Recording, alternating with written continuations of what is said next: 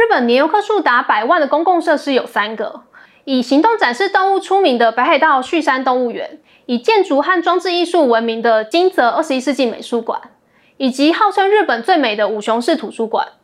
前面两个本来就是会列在旅游行程上的景点，但五雄图书馆却是在二零一三年改建之后，意外成为居民利用度超高、外地游客也想去朝圣的地方。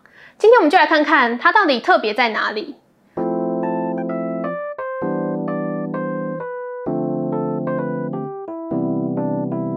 我是小瓜。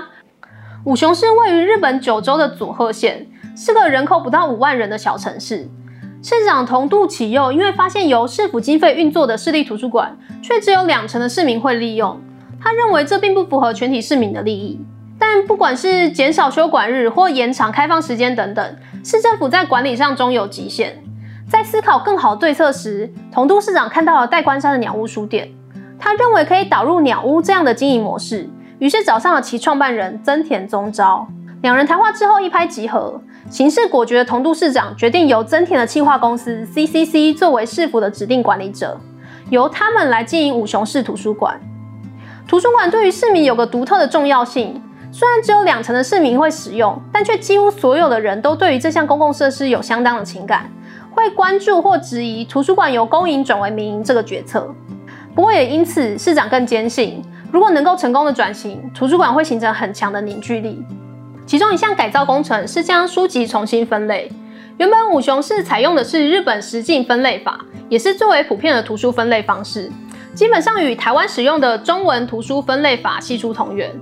因为这是将近一百年前的分类方式，当时跟现在的生活形态已经有所改变，因此在民众的利用上并不直观。例如园艺相关的书，像是植物种植、景观园艺等等。会被分类到产业类别，但对于只是喜爱花花草草家庭主妇来说，应该不会觉得自己是在从事产业生产。于是，新的图书馆采用一种以读者为主的分类法，依照这本书是为了哪一种读者出版的来分类。像钓鱼相关的书，以往会被划分在艺术书籍，但在新分类法中就会是休闲娱乐，因为显然大部分钓鱼的人应该不会觉得自己是在艺术创作。在图书馆重新装修的时候，所有的十八万册书籍被移至市立体育馆做绽放，并进行全新的分类和标签。这个过程虽然费时费力，但却更符合读者需求，将图书馆转为以人为本的设计，正是这次改造的重点。其他改变包含，原本一年有三十四天的休馆日，现在则改为全年无休。开馆时间也由原本的十点到下午六点，调整为早上九点到晚上九点。并结合图书馆与星巴克书店等等，让民众可以一边看书一边品尝咖啡。内装的部分则特别强调舒适感，透过良好的采光，让身在其中的人也能够感受到舒服的日光。这是透过网络无法拥有，一定要来到这里才能体会的，增加居民能够造访这里的动机。图书馆也采用开放式整面的书墙，让访客一进来就能够被书包围。像这样的转型，让这间图书馆从二零一三年重新开放。到二零一四年的五月之间，已经有了超过百万人次造访。对于人口不到五万的五雄市来说，实在很惊人。这样的成绩就不得不提及工程背后的增田宗昭及 CCC 公司。增田宗昭在一九八三年开立了第一间鸟屋书店后，在一九八五年成立了 CCC 企划公司。在全日本一千四百间鸟屋书店中，有一百多间由 CCC 公司直营。目前营业额已经超越记忆国屋等大型书店，成为日本最大连锁书店。在创业之初，增田就认为日本社会的消费形态已经达到了讲求设计的第三阶段。在第一阶段中，社会还普遍处于物资不足的时代，对于顾客来说，只要是产品就会有价值，就会购买。这个时期大约对应到日本战后到经济高度成长的阶段。但随着消费社会逐渐成熟，物资从充足变成充斥。价值从物品本身转移到选择物品的场域，也就是销售平台。在第二阶段，谁能够提供顾客更有效取得商品的平台，谁就能够创造更多价值。但是随着平台也逐渐饱和，不只是实体的网络平台也多不可数。到了这个阶段，能够真正做出差异的关键就是设计，而这不只是物品本身的设计，也包含了提案、行销的设计。真田认为，鸟屋卖的不只是书，而是一种生活形态的提案，像是主题式的呈现，并提供整合全面的资讯，例如想要去欧洲旅游，但传统书店可能把旅游指南跟旅游杂志放在不同的区域，而旅游区的书籍又包山包海，包含各种地方。鸟屋选择采取提案的方式，可能会有一个小展区是关于欧洲旅游的，一次整合了相关的书籍、文具、旅游小物等等选择。一家店可能会有多个主题的生活提案，他们贩售的不是单一的书籍或商品，而是打包的设计的组合。这种模式现在在台湾也已经十分常见，但在当年却是一种创新。鸟屋也有将这种经营概念应用在五雄市图书馆当中。对于增田来说，这就是一种设计。公告物品或平台本身的时代已经过去了，在这个阶段，设计或说提案才是顾客选择的关键。而实际能够提供这些提案的书店员工，则是公司的重要资产。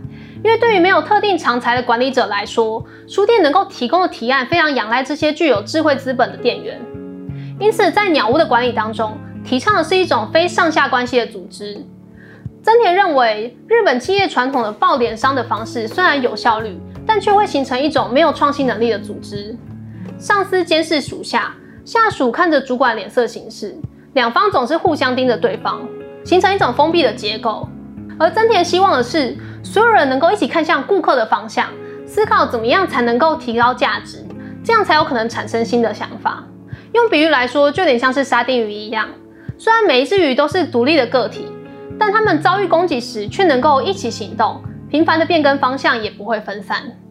经营实体书店的另一项时代挑战，则是网络普及的来临。这对于所有实体店面都是一大冲击。但对于增田而言，他反而坚信实体空间的魅力。他认为，只有实体的店面空间才能够提供给顾客舒适的感受。网络也许快速方便，不用出门，但进入一个空间当中，光线、空气、气氛的感觉都是无法被取代的。也因此，不管是鸟屋还是五雄市图书馆，都十分强调空间的舒适。而对于经营方，能够在实体店面中与客人接触，也是不可取代的灵感与讯息来源。可以第一手了解顾客需求与当下潮流，才能够给出最好的提案。当然，他们也没有忽略网络世界。早在二零一四年以前，增田就提出，未来网络消费会成为主流，最后能够存活的是由网络企业经营的实体店铺。因为网络所拥有的优点，正好可以与实体店铺相互补。实体店铺只能展示有限的商品，但有前面讲的种种优点，更有机会能够创造出竞争对手无法提供的价值。而网络则能够囊括多样化的品相，库存成本也比较低，因此营业额轻易的就可以超越实体店铺。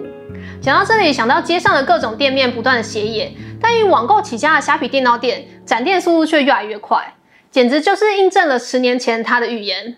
以上讲的内容都是来自这本书《知的资本论》，作者增田中昭以他过去四十年来的体悟与经历浓缩成了这本书，阐述了鸟屋这间连锁书店的经营理念。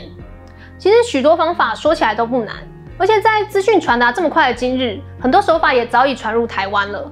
但从每一个创新出现的思路当中，可以感觉到作者是一个思考非常弹性的人，只抓住几个关键概念，再结合他自己的市场观察。就能够接连创造出不同于业界惯性的新操作。我想这也是鸟屋能够不断拓展版图的原因吧。台湾目前也有七间鸟屋书店，除了近期新开幕的新竹店是全台最大的分店，很推荐大家来逛逛之外，台北的松山店目前是鸟屋书店第一间有 Share Lounge 的海外分店。Share Lounge 是鸟屋提供的共享空间服务，让你能够用每小时一百八十元的价格使用这里舒适的工作环境。插座和 WiFi 是基本，并提供十五种无酒精饮料与二十种点心、面包、汤品等等。需要的话，还有三本店内书的拆阅服务。如果你是自由工作者，想要有舒适又便利的工作环境，就可以来这边试试看。今天的分享就到这边，我是小瓜，用读书让自己不再是井底之蛙。希望你也喜欢今天的内容，我们下次见。